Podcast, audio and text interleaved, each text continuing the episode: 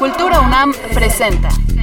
La universidad es el espacio que te ayuda a formar tu voz. Y este es el espacio que te ayuda a que la escuchen. Diario de los Asombros. Diario de los Asombros. Un podcast de Puntos Cultura UNAM.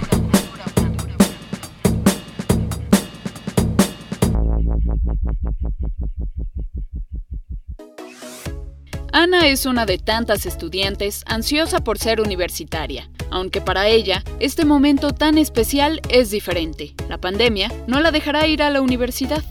Seguirá viviendo en línea. Llevaba años queriendo entrar a la UNAM. De verdad yo era la más contenta cuando pude inscribirme al examen. Pero bueno, con la pandemia y todo apenas y me dio tiempo. Me tocó ir a hacer el examen al gran estadio y todo estuvo muy bien con su sana distancia, pero fue una experiencia inolvidable. Digo, en ese momento tenía más nervios y miedo, no sé si por el examen o por el COVID, pero bueno, estaba un poco más nerviosa que emocionada. Pero ya por fin entré a la UNAM. Y de verdad, qué emoción. Aunque este semestre me tocó que sea en línea, está padre. Digo, no es lo que yo esperaba, porque obviamente yo creía que a estas alturas ya íbamos a poder salir, que ya nos íbamos a poder juntar, estudiar juntos, oírnos de pinta. Pero bueno, hay que quedarnos en casa. El primer día nos dieron la bienvenida en las jornadas. Nos hablaron de lo que nos ofrece la UNAM cuando regresemos de manera presencial. La alberca, muchísimos deportes, toda esa oferta de cultura con todo y un centro cultural universitario lleno de teatros, una gran sala de conciertos la mesa, cines. De verdad, estoy muy emocionada cuando ya podamos salir porque hay miles de cosas que hacer. También nos estuvieron contando de una cosa que se llama Puntos Cultura UNAM que te dan en la página de comunidad. Es una plataforma exclusiva para los estudiantes de la UNAM. Obviamente después de las jornadas ya tuvimos que empezar las clases bien. Y de verdad, estudiar en línea me cansa un chorro. Es muy chistoso que sin tener que moverme de ningún lugar tengo que estar corriendo entre clase y clase. Y también me choca que no me puedo concentrar en mi casa. De verdad, yo estoy en la luna. Pero yo creo que lo que más, más, más gordo me cae es el internet. Como toda mi familia se mete a hacer sus cosas, de verdad ya no escucho al profesor a veces o él ya no me escucha y de verdad sufro. Pero bueno, ni modo. También trato de sacar lo mejor de esto. Como no puedo pasar por la universidad, navego para conocer. Y hay de todo. Teatro, danza, cine a pasto, cursos, conferencias, visitas a museos. De verdad, yo nunca me aburro.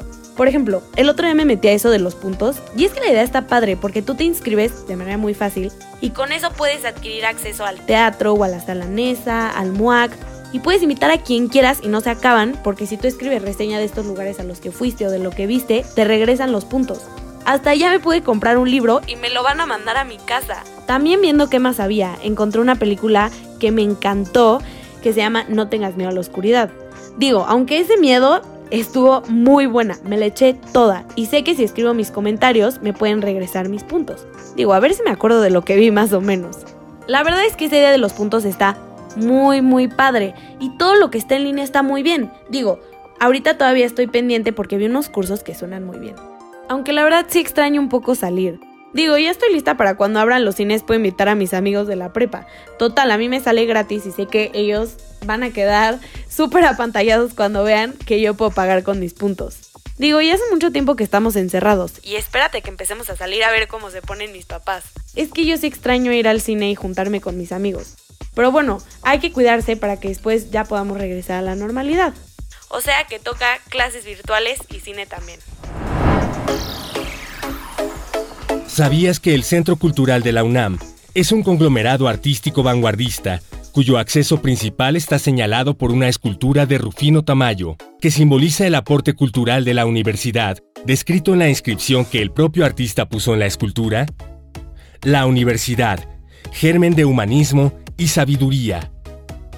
Fue construido entre los años de 1976 y 1980, donde está la Sala Nesa, una pequeña sala de música de cámara, dos teatros, una sala para la danza, el Museo Universitario Arte Contemporáneo, el MUAC, el Espacio Escultórico, tres cines, una cafetería, la librería Julio Torri, así como el edificio que alberga la Biblioteca y Hemeroteca Nacionales y el Instituto de Investigaciones Bibliográficas.